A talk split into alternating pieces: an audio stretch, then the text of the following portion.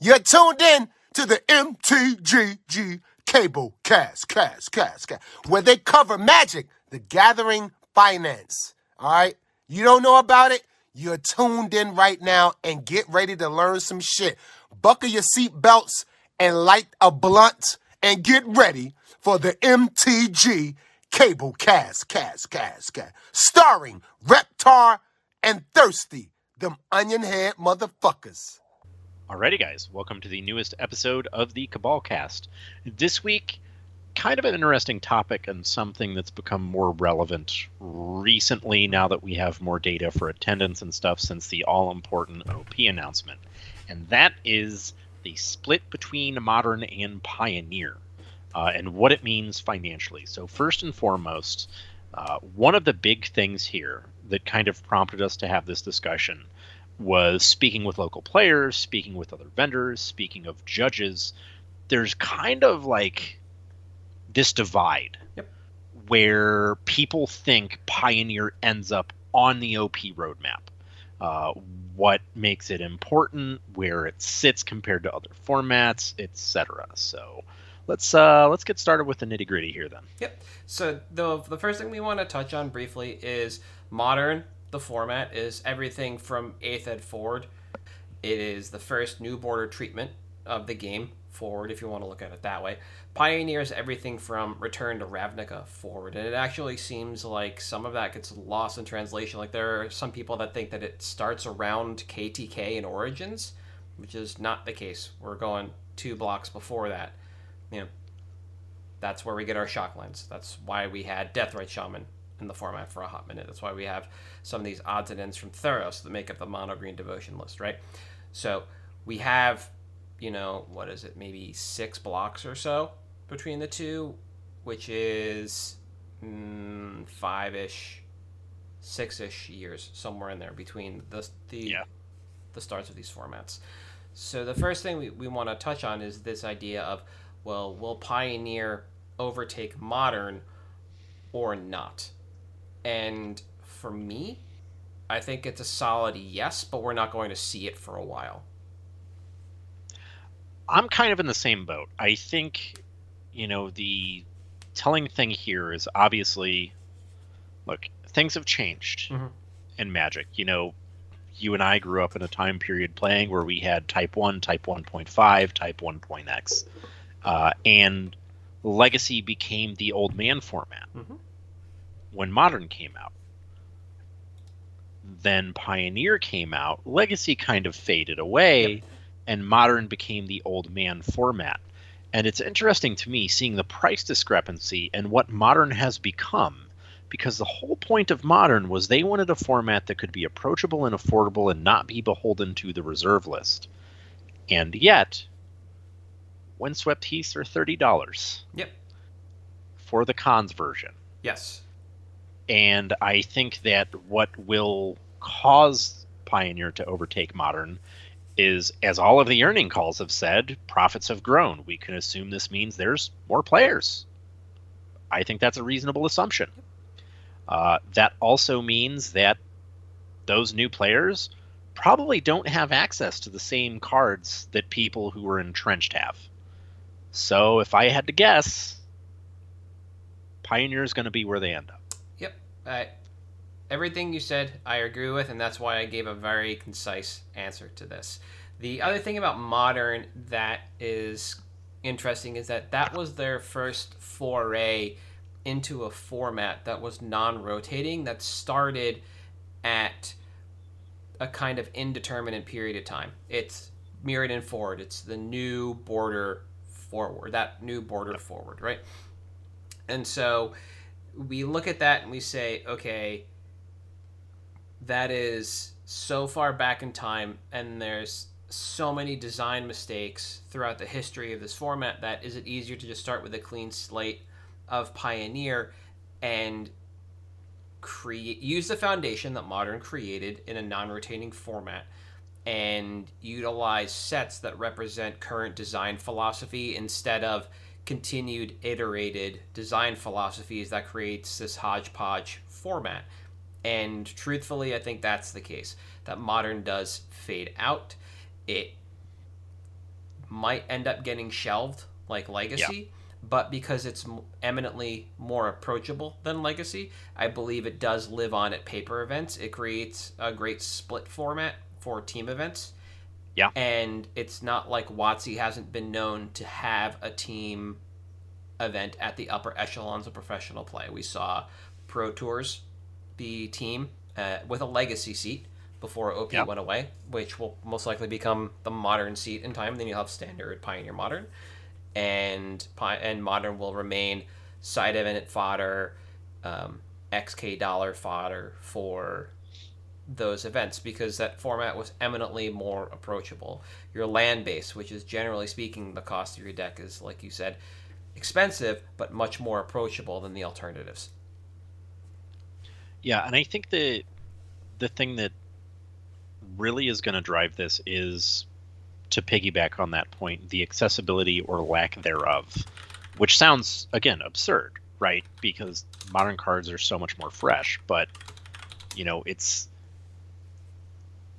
if I'm given the choice of I can just get one of this card and play my EDH deck, or I can invest in four copies of this card and play in a constructed format, obviously the more affordable choice is to go for that.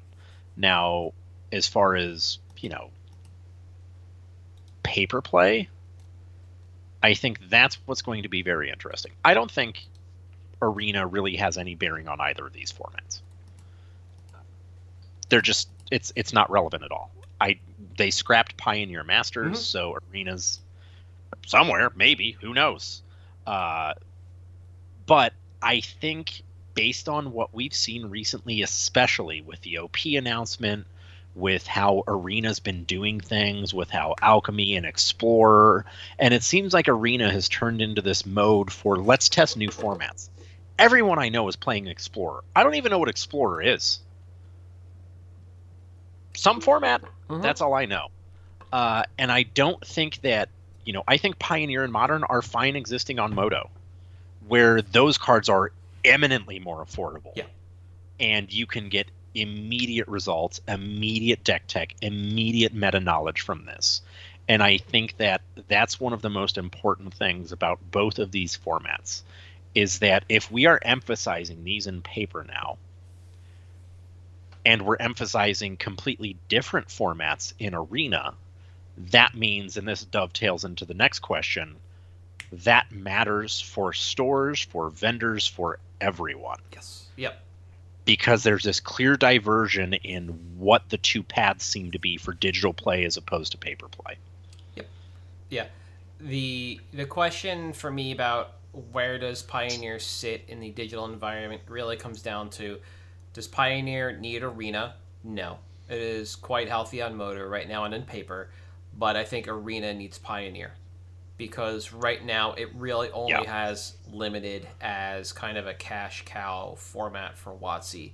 As far as I know, nobody cares about standard and while historic and alchemy were quick hits they seemingly have fallen away for explorer which is pioneer light and just Yep. saw its first set of bans today and we uh, two cards were banned Tibalt's trickery which is fine because that's also banned in pioneer but. Winota was banned and the problem with that as a lot of people have pointed out isn't that Winota necessarily needs to be banned in Pioneer. It's that the cards that generally speaking keep Winota in check aren't on Arena yet. So there's Yes. even more divergence there. So if you're going to focus on the Pioneer format, does digital get involved at all? No. I, well, Arena uh, is what Yeah. I mean. Digital, yes, you have to play it on Modo.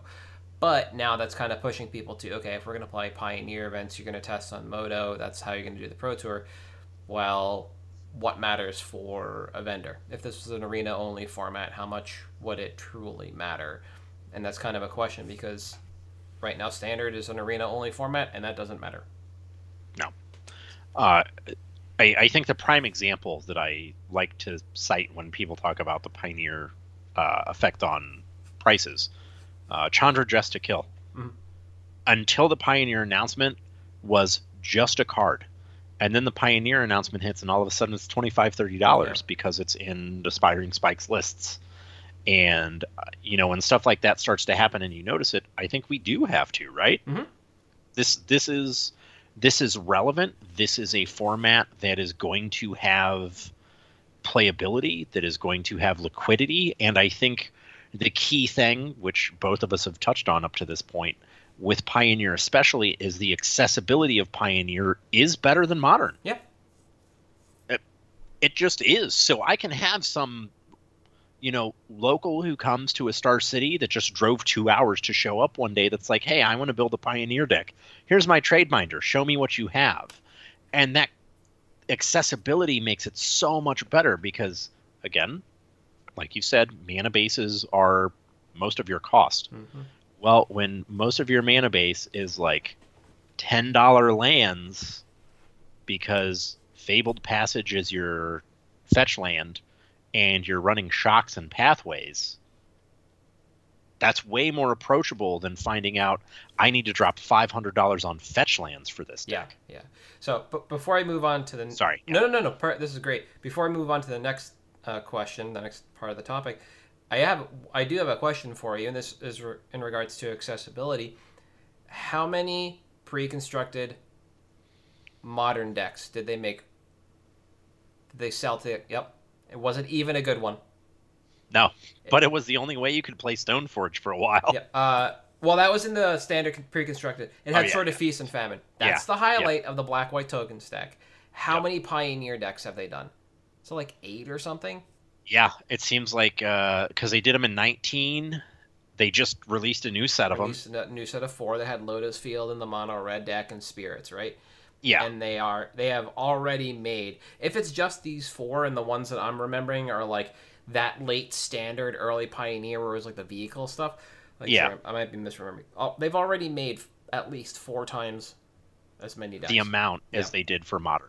right which is in, hugely important for accessibility Yeah. and really goes into you know what's going to drive this format and as a vendor for me when i start caring about a format is when it becomes popular enough that people are starting to pull cards from those sets that forces movement on my buy list Yep. i'm not going to i i wasn't looking at pioneer over the last two two and a half years and saying all right i gotta buy into this format the non EDH staples in this format because it could be a thing. I didn't do it when it was a player made format called Frontier, and I wasn't going to do it until players were actively buying those cards, forcing me to up my buy list number on them.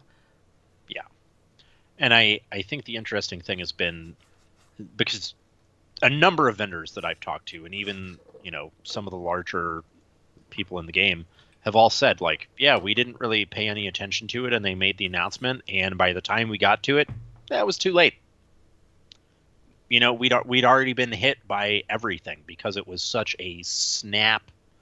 Yep. Oh, we're gonna buy all this stuff now, and I can't recall a time where that happened, where the market reacted that quickly. Obviously, it's always reacted quickly, but this one was interesting because I think we've been waiting for so long Yeah, yeah. that when they said, "Hey, you know, the first Pro Tour is Pioneer," we had to start paying attention as vendors. Yep, exactly. We didn't have a choice because now, all right, well, here's the first Pro Tour, which means they're committed to this ladder. And it seems like, based on the announcement, and again, subject to change because Wizards of the Coast, who knows, uh, the commitment is to paper magic. Mhm. If that's the case, we have to pay attention to it now. Because I was very similar to you. I didn't care. Like, back, you know, pre pandemic, it was, you know, we had modern, we had standard, we had limited. Those were our seasons. Yeah. And we're going to try to interject Pioneer here and there. We'll see how it goes. We're kind of like messing with the idea, but we're not super committed to it. And now all of a sudden they said, yeah, no, run with it. Yeah. We're going. Yeah, so it's the OP announcement and then the player base kind of rallying around that that really Yeah. impacts your view on the importance of supporting Pioneer now. And Yeah. the importance of that demand really driving home the idea that as a vendor, like, okay, this is a format that's real enough that we have to start supporting this from a buy list standpoint. And I guess one of the the other things to think about is, and this is a question that's kind of off script. The LGS model is different because you need to also support with events where possible. Yeah. So that interjects what in the next calendar that you haven't quite set up yet, a month or two out. Pretty much, yeah. Okay. And it, especially with them going back to a pseudo PTQ system. Yep. Uh, basically saying, "Hey, here's the end event. Have fun." Mhm. And just trying to scramble for that as well had also made it kind of difficult because, you know, I, my store and there's a couple others that I talked to the owners of. They're like, you know, we don't really know if our if the greater area around us will support this format. We're still going to run the event because obviously, if it is like the old PTQ system, people are going to travel. Mhm. But we still want to be able to cater to our locals. Yeah. And it's going to be very, very interesting to see how that shapes up because a lot of times, you know, stores two months out have their big event calendar done, Mhm. right? Yeah. all of a sudden, oh, I have like six months to run this PTQ uh, for the Pro Tour qualifier, and I have to plan around pre-releases. Uh, I have to plan around Pokemon pre-releases. I have to plan around Yu-Gi-Oh set releases. I have to plan around whatever other events I have going on and holidays. And it suddenly got very crowded for these people to like for these LGSs to say, "Hey, we're going to make time for this." Yeah. But what are you going to do? You can't not run it, right? Exactly. I imagine So- if you're going to emergency swap events, it would be FNM's or Exactly. um, events that people would, are already expecting to play Magic, but wouldn't be too miffed about. Yeah, for sure. the The next question is kind of an interesting one to frame. So, I guess the idea for this one kind of comes from we look back we look back at the last two years and talk two and a half years and we talk about all right not being sure whether or not we're going to be able to support Pioneer from a vendor standpoint and target that format with our buy list because it's only a digital format. Star City ran a couple of events. It seemed to be like mediumly uh, received, and then WotC really did nothing with the format and it died. How deep do you go on Pioneer? You know, how hot do your buy lists run at this point? So I think how hot your buy lists run is dependent upon two factors Mhm. uh, based on the event you're going to. Uh, is 95 there, and if so, what's their buy list number, and are they out of cash yet? Fair enough. those those are the big yeah, you're not going to beat them otherwise. Yeah. Yeah. Uh, as far as how deep you go, I think it's, you know, if there was an event where I was going to bring staples based on main or side events, Yep. I think I care a whole lot more about Pioneer now than I did. Mhm. If there's a couple Pioneer side events, uh, if there's a Star City con, uh, for example, Baltimore, let's just say, Mhm. uh, that is in August, I believe. Syracuse, Baltimore, Columbus, Ohio, in that order, I believe, but I don't know the dates. That is correct. Yes, in August, or even let's say Syracuse in July, Mhm. because August is the Pro Tour, I believe, when DreamHack is. So in July, uh, I don't know if they have announced. Oh no, we have modern 30k trials, uh, modern and legacy side events. So there are no Pioneer events here. Okay. I still think I bring Pioneer. Mhm. Simply because in in any other situation, I don't know that I'd necessarily do that. Uh, the reason I think I do to this event is one, we know right around the corner is the Pro Tour for DreamHack, and two, because of how quickly the player base rallied around a Pioneer Pro Tour, because of how quickly they basically you know spoke with their wallets and said, "Hey, we're we care about this format." Uh, you know, Ledger Shredder is spiking in large part because of how played and Pioneer it is now. Mhm. Uh, seeing that, all of a sudden, I, I probably bring those smaller end staples. uh, I probably bring a few more fabled passages than I would otherwise. Okay. Maybe a few more gilded geese.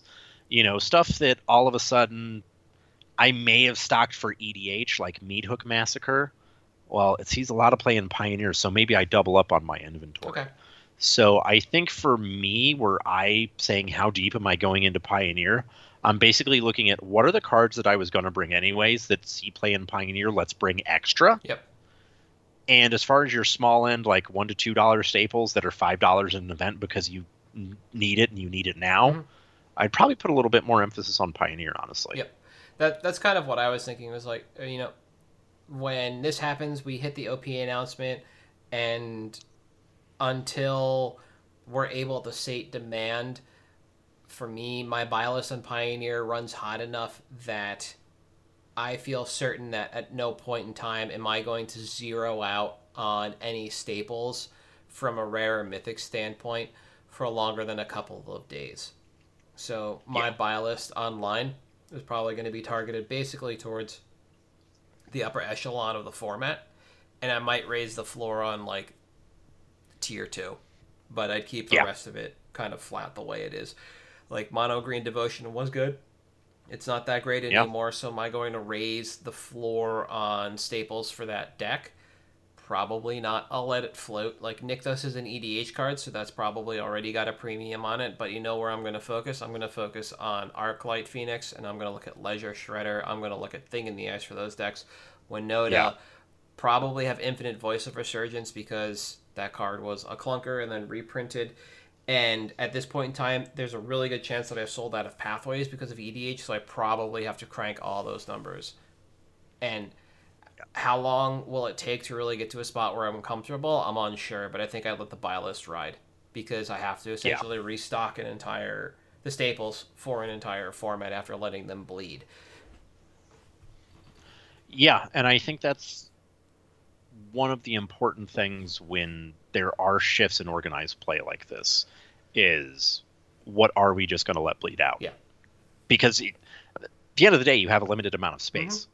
You can't show up for a booth and bring literally everything. Exactly. You can't display it. So that's you know always been the key thing for me is what are we letting bleed out and what are we stemming with you know so. Mm-hmm. And I think for this, I'd honestly probably let a lot of legacy and some modern slide. Is there a reason yeah. why I need to stock Stoneforge Mystic Pass a, a play set and two? Probably not. So I can probably turn the faucet off on stuff like that. And I think I'd, that's I'd actually have a sit down like as a vendor with my category specialists and talk about stuff like that and refocusing our efforts to ensure that we're stocking where we need to. Because while modern is seeing play and there are people entering that format, the greater opportunity is on Pioneer, and, and we've probably been bled of a lot of that stuff. Yeah. No. Oh, good. Oh, I was going to say, and I, I think that's kind of one of the issues that some vendors are having now is all of a sudden they were like, wait, we have been bled of this stuff and we need it because it wasn't an emphasis yeah. for us. Uh, and that, you know, lends itself to the how hot will your buy list run. Mm-hmm. I think a lot of places now, and this has kind of been the standard in the industry for a few years now, the solo GP booth is kind of dead. You have to have a store backing. And I think from the people I've talked to, what they've done is their store buy lists run real hot on this stuff. Yeah. And that's the stuff they bring, bring to the show. show. Yeah. Yep, exactly, yeah. exactly. So speaking of the show, you know, you mentioned you know stocking cases earlier. You know, let's say we're attending anything. You know, you mentioned the SCGs because those are the three coming up. I don't know if the the DreamHack PTQ vendor stuff is out yet. What's going to happen there? So we'll just focus on on that kind of event. Sure. So from now until the PT, how would you stock your cases? So I think one of the important things here too is we have Star Cities, obviously. Uh, we also do have the Command Fests. Mm-hmm. Uh, and the Command Fests are going to be very interesting because there's different TOs with those, yep. uh, who, for those of us who have been around for a while, know attract a different kind of clientele. Not literally just based on who's local, but literally based on if I want maximum value from events, these are the places I go to. I'll go here for this, here for that, etc. Uh, I think what's for me Command Fest doesn't really change. Okay. That's the same. Uh, I'm still going to stock what I'm going to stock. Mhm. That's it.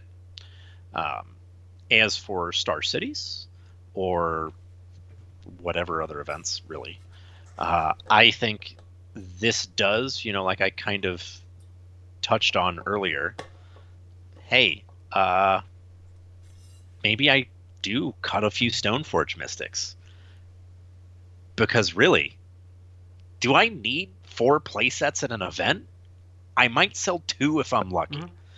All of a sudden, now I have freed up space for this because I think that, you know, if there's something that was on that fringe of, well, it might see play in EDH, but it mostly sees play in Pioneer, all of a sudden that's enough. Yeah.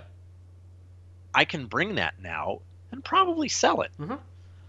You know, I I have the opportunity to move Arclight Phoenixes, which I may not have been able to do before. And to me, especially for these first few events, I'm probably going to be a little bit more adventurous Okay. in terms of what I actually am bringing to these. You know, I'm actually going to. I may not bring a bunch of Winotas before. I guess I will now Yeah. Yeah. what's the worst that can happen? Gigantha? Eh, mostly like a bulk-ish card. But Rakdos and Jund sacrifice are things, so I should probably try it, right? Yeah. All right, let's go for it. And that's kind of, you know, where it's been well, it hasn't been there in a while, really. Yeah. Where you've had that experimentation, that ability to say, you know what, I'm just going to check it out. We'll see what happens. And I I feel like that makes this, you know, a really good time to be in it because we are able to experiment unlike we've been able to for a long time. Uh, and that's to me, yeah, I want to experiment a little bit more with what I'm going to bring to these events because I want to figure it out now in this, you know, new era of paper play before things really start kicking off Mhm. and we get back to Grand Prix or Magic Fest or whatever it ends up becoming and all of a sudden it's every other weekend we have an event to get to Yeah. Yeah. because right now our event schedule is still kind of bare Yep. at least until the pro tour when maybe we'll get another announcement and all of a sudden we get magic fest or something Mhm. back we'll see yeah For me, the way I was thinking about it was like I'm, I'm looking at the front face of my booth and how would I how would I handle this? So I'm not thinking about the sides and the wings, which is probably where I'd have like my higher end stuff and like my dedicated EDH stock or the dedicated overhead. And I was like, what do we do here? Yeah. And uh, the more I thought about it, the more I felt like the way that we had everything laid out at our booth for Vegas that summer was the is the how I would handle this. That summer, Yeah. that was uh, Dominaria and Core 2019, and that had a really lame duck standard. It was it was very we did it. What was being played could be summed up in a case or less and i think that's what i would do is i would shrink standard down to one case because you do sell those cards they fall into edh etc the land base is generally Sure, pretty yeah. decent i mean especially now with kamigawa out right? And so you have that stuff in there that, that takes up case and then the rest of that front facing doesn't change. It becomes modern and pioneer and then maybe a case for edh staples things like sol rings greaves etc yeah and in that and the reason i do that is because modern contains pioneer. So i can just Yeah. direct everybody to those cases right in front of me. And because they overlap so well i don't think there's a reason why i would really need to split that. The biggest issue i have really is the land base. This is something I, I think i touched on last week or the week before i mean sometime where the pioneer land base the more you dig in is more unique than you might Yeah. think. Everything from shocks to temples are being played and so it's very difficult to want to be able to stock all of that in your case. So for me it's shocks and pathways in the case because those are what people are looking for more often than not. Those that's your a tier lands in the format your s tier lands whatever you want to look at it.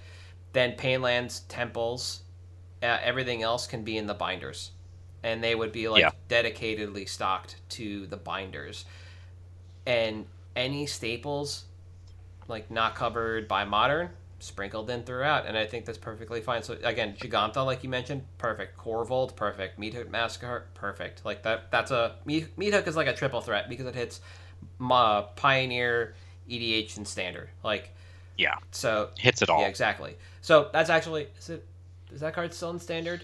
That was a I think so. that was a Crimson Vow special. So yeah, that would be in the standard stuff. Yeah. Okay, right, cool. So Yeah. so that's over there. And then anything that's truly in the B tier or just like cat oven, right? Cool. Shove it in the binders. If it happens Yeah. to be there, I'm not going to go digging through everything to make sure that I have all my B tier stuff, but I do want to make sure all my A tier staples are there. Do I want to make sure all my enablers from a spell perspective for Arclight Phoenix are somewhere Mhm. represented by booth? Absolutely. Winota, absolutely. The mono black decks, again, yeah. And, and that's in my mind how I would do it because that's what I'm going to be moving at these events now. Is primarily modern and pioneer, more pioneer than modern, but I can get away with a lot of work in my binders. And Yeah. to your to to the point we keep hammering home, do we need all those Stoneforge Mystics at the booth? No, probably not. You know, you don't even need all ten fetch lands at your booth. Haven't for a No. while. Still don't now. You you can you can miss on Windswept Heath and it's fine because if you bring instead four more Scalding Tarns, you'll move those. And so Yep. that consolidates because you go taller on Scalding Tarns, than wider on Fetch Lands, and you get a, a literal piece of real estate back to put more cards to sell. And stuff like that happens all the time. All Yep. the time. You know, there are booths that do bring duels, but they don't bring all 10. Not everybody's bringing that Scrubland in that plateau, you know, No. or, or that taiga. So, Yeah. like, for me, that's the way I would handle it. And, and that works even at a, a half booth, that works at a, at a full booth, the, the way I was Yeah. thinking about it. And it really doesn't change presentation that much from what people currently expect. And is it something that I would expect at some of these shows? I believe so at this point. I believe you can start doing that. You can start mixing and matching your cases because you don't need to deviate from modern to pioneer. You create a lot more dead air in your cases, or you restart your formats in such a way that is uh, like jarring for people to see. Yeah, and I think, you know, the the thing that you really touch on that I think is important is when you said, you know, this is something that works at a half or a whole booth. I think that's super important because uh, you like you want to be able to say, hey, no matter what our setup is, because you're not always going to get the same size booth. What's something I can do that works literally everywhere, and it saves you so much time when you just have one setup that works for Everything, yeah. everything. Yeah. So, when it comes to, to Pioneer from the vendor perspective, like for me, for me that covers it. It really came down to like buy list and then Yeah. what we do at what we do at the booth. for sure. Is there anything more from the LGS perspective, uh, that side of things that we didn't really hit on?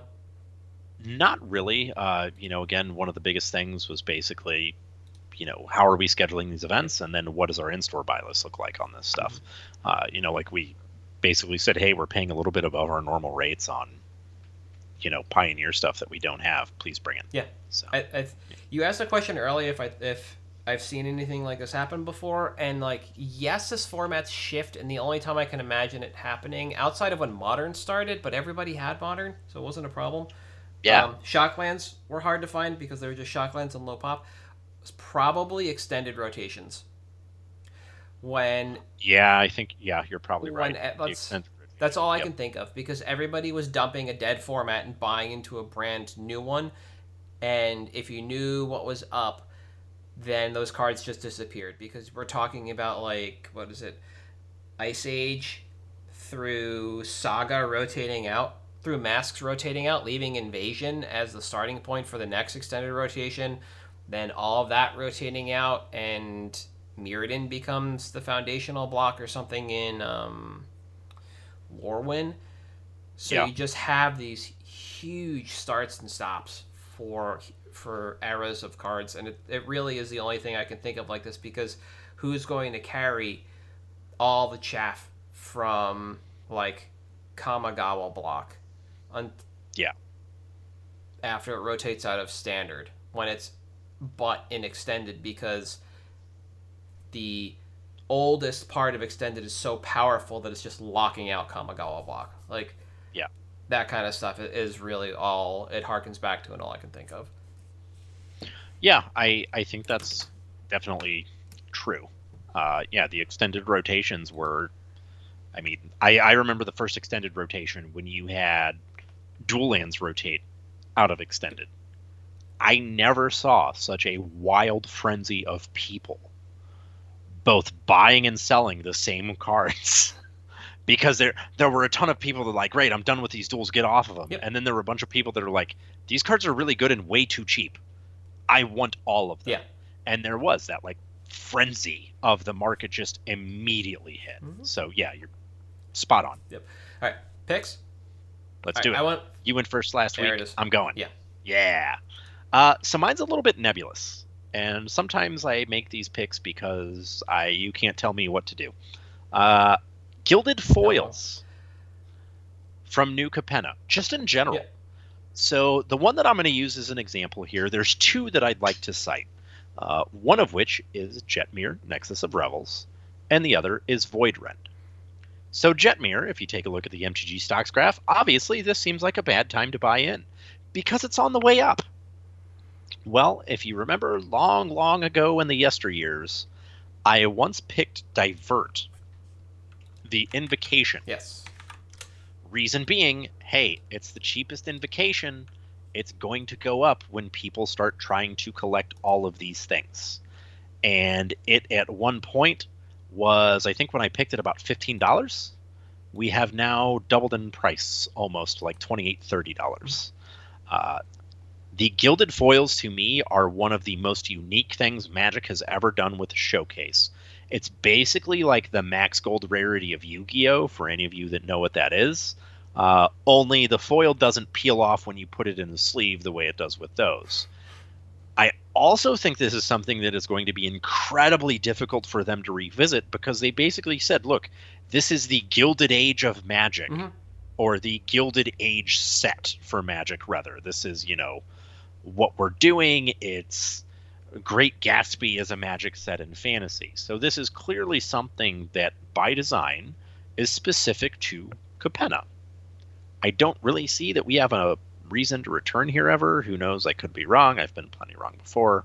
Probably be wrong on this. But uh, this is the type of foil that I think if you were to grab a couple, like three or four, and you were like, look, even the commons and uncommons, this is something I want to get on and just sit on maybe a couple play sets of each rare, a play set of each mythic, three, four play sets of the uncommons, commons, whatever. I think this is really good. Now, in terms of timeline, depends on what you target. Yeah.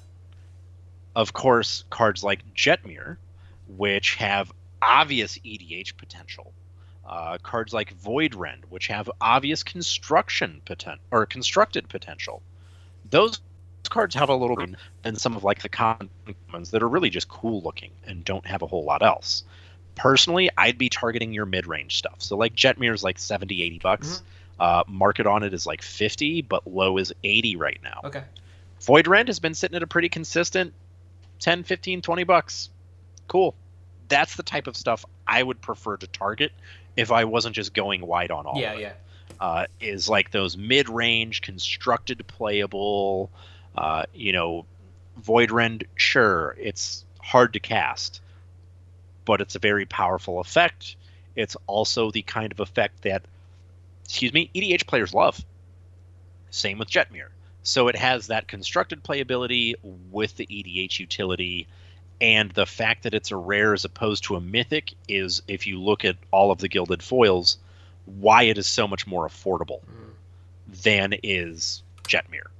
Uh, so that's where I'd go, and I'd honestly go about one to two play sets. Now, in terms of timeline, again, we're looking longer on the low end stuff. On this constructed and like mythic stuff, the more EDH viable it is, the closer I think you're looking at like a three to six month timeline on this. Uh, let's, you know, bear in mind the next few sets we have. We have Commander Legends 2. We have Double Masters 2 coming out. We have Return to Dominaria. We have returned to Brothers War for the third time. Uh, based on previous sales of the sets that preceded those, Mhm. Commander Legends was great. Double Masters was great. Dominaria at the time was the best selling set ever. Uh, all of the Brothers War sets were incredibly broken design, which Granted, Maro came out and admitted they didn't have playtesting during Urza Block before. Now we have playtesting. But these are all sets that promise to be big sellers. So I would not be surprised if all of a sudden, come those sets release, the sealed for Capenna just starts to sit there, and that's when you see some of these gilded foils, your Jetmirs, your Void Rens, start to go up as those sets release. I think the longest timeline you're looking for to be able to profitably trade out, buy list, throw in a booth, throw in an LGS. Realistically, it's not going to take more than I would think six to nine months at most okay. for the constructed playable stuff. Uh, obviously, things can change if we get a Secret Lair gilded foil and it's you know something stupid. Who knows with Secret Lairs what that does? But I like these a lot more than any of the recent showcases outside of the Mystical Archive alt arts. Okay. Uh, it's just a very unique aesthetic. It's something that is relevant in pop culture. Uh, obviously, like Fritz Lang's Metropolis, Great Gatsby, all of this stuff. So it has that going for it as well. Just my thoughts. Are these the textured ones? They are. Okay. Yeah. Yeah. I know people were questioning whether or not you could feel them through a sleeve because they're slightly thicker than a regular magic card thanks to the texture, but I think uh, fears assuaged. I think they're fine. Yeah. I, I like the point about you can either go wide or go tall. And if you go tall, go on the constructive stuff because that's the important part of this. They spoon fed you everything with the masterpieces and the invocations and the um, expeditions. It was a very limited set. Here yeah. is the set. So you have to make your own decisions. And you can either be the completionist, which is not a difficult ask. It's just going to take some time or a lot of clicks on TCG Player to go through it. Some, you know, aggressive trading to get what you need. Or you can be very targeted and go tall and make hay that way. And I think that that is again an important call out because right now the low hanging fruit is going to be the cards that are not the obvious EDH playables. Uh, it is going to be the constructed cards and the uh, like the commons, uncommons, whatever is just not really doing a whole lot. Yeah. So I, I think it you can definitely do this. You know, s- the sorts on TCG Play are going to be your friend for this kind of stuff, but there's definitely a lot yes, of room, definitely a lot yeah. of room to to maneuver. The the timeline on it also seems fine as well. There's a lot that plays into EDH. Um, if you listen to the Chicagoland Gaming podcast from, I believe it's this week, they discuss a lot of future vision seen in the set, and so there are yep. a lot of cards that play well with what we might see coming down the down the line that come in Gilded Foil. So they might be stagnant now, but pick up in time because of uh, future vision. So I won't spoil that, but definitely give that podcast uh, a listen if you can, because you can definitely apply a lot of what they talk about there to a lot of this kind of spec, and get yeah. way ahead of the curve, way ahead. Yeah, I, I like it. My the the only concern I have for this kind of stuff is always the price tag that comes with it. Like twenty for a Void Rend isn't the the worst thing in the world, but like seventy for a friggin' Naya Cat Legend is a little yeah a little much for my, I, for me personally. And and I will say of all of them, the one that I think is objectively the best, mm-hmm. Broker's Ascendancy. If you had to target one and you could only target one, Brokers is the one I would go for. Which guild is that? Uh, Bant. Bant guild. Okay. It's uh, every end step plus one plus one counter on each creature and a loyalty counter on each planeswalker you oh, control. yeah, it just buffs the board. Yeah, that's just insane. Yep. Yeah. So.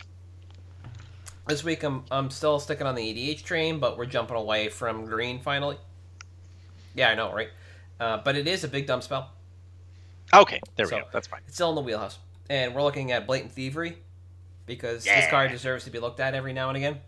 And originally That's... I was tracking onslaught, but a lot of what I'm going to say is going to be applicable to all three printings of this card, and I, I will, I'll say that again later on, and I will repeat it now because this needs to be hammered home three. There are only three printings of this card. Okay, so let's start there. So, for seven mana, you get a sorcery for each opponent, gain control of target permanent that player controls.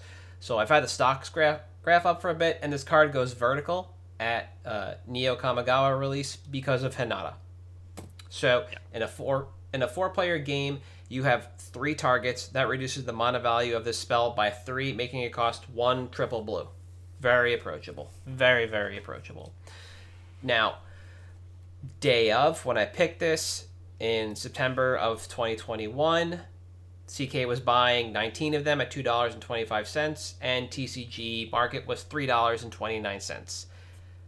As of me picking this card, Card Kingdom is now buying 23, which is an increase of about 30% at $5.50, which is twice what they were paying.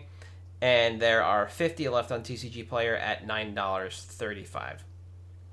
So, yeah. what does this card do in regards to overall EDH playability? Well, it really only does one thing, and it's just it just steals stuff. It is blatant thievery. It is that reading the card explains yeah. the card. You are just blatantly yep. thieving things from the board. So, in terms of overall themes of where this is played, it's slightly limited, but this did used to be a format staple for control decks, and it can still be seen on Rec as that. There's definitely some holdover data from that era. As format, as far as the format on the whole is concerned, the immediate look, as I said, is Hinata, as the passive ability reduces the mana value by one colorless for each permanent you target. Within this deck, it's a staple, and that is the immediate home. But past that, and looking historically at the format, this is a high end finisher or quote unquote problem solver for most control decks. This lets you steal, again, a permanent each opponent controls, and that can't be understated because a lot of times this effect limits you in terms of permanent type, but because this is the OG, this is open and unbridled. Its utility and impact shouldn't be overlooked or understated. Now, blatant thievery seems to have been lost to the sands of time as other alternatives have come and gone, but it remains one of the best options for the effect. I do you think we're going to hit an inflection point whereby once Hinata decks force this out of the market space and people begin to self report more, we'll see it pop up on rec a lot higher than it currently is. Uh, also on stocks, which would be great for it. Now, you are stealing, again, a permanent, so there's a bit of a BM surrounding this card, but it's not as egregious as Cyclonic Rift or Geddon in in a control deck where there's no immediately or no immediate kill afterwards.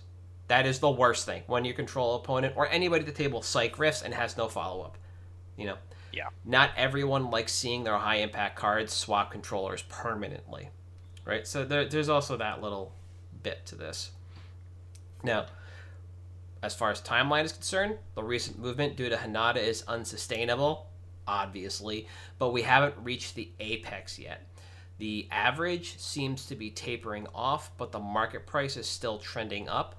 Thus, I believe we're safe to buy in now. We're looking to get ahead of an empty market space and sell back into it because the market across, again, the three printings is currently draining. I think we have less than 200 copies across all three printings. 70, 46, and 49. So that's like 150 yep. unique prices left. So, as with one of my picks a couple of weeks ago, this is another example of us being behind the immediate curve. But again, I wanted to sign that there wouldn't be a catastrophic retrace, and we're currently getting that because the market is still rising. Reprint equity. Three sets Onslaught, Commander 2015, and Explorers of, Ixal- of Ixalan supplemental kit. That's it. Like bribery, this card is undercosted when compared with recent printings like mass manipulation. It's doubtful we'll see this again in even a commander product because they keep making mass manipulation, which costs more and does less. That's really what they want to see here. This is like like bribery before it just or not after it, before it. When was bribery originally printed? Odyssey. Before Masques. Masques. Masques. Before like bribery before it. It's just too efficient for what it does. You just yeah. don't want to see this one anymore. At how quote unquote little it costs. Now, For buy quantity, I'd aim for between four and twelve, depending on your ounce. I have a uh, I have my mixed set from buying collections already, and this is where I'm going to stay, as I'd like to trade these to locals to trade up.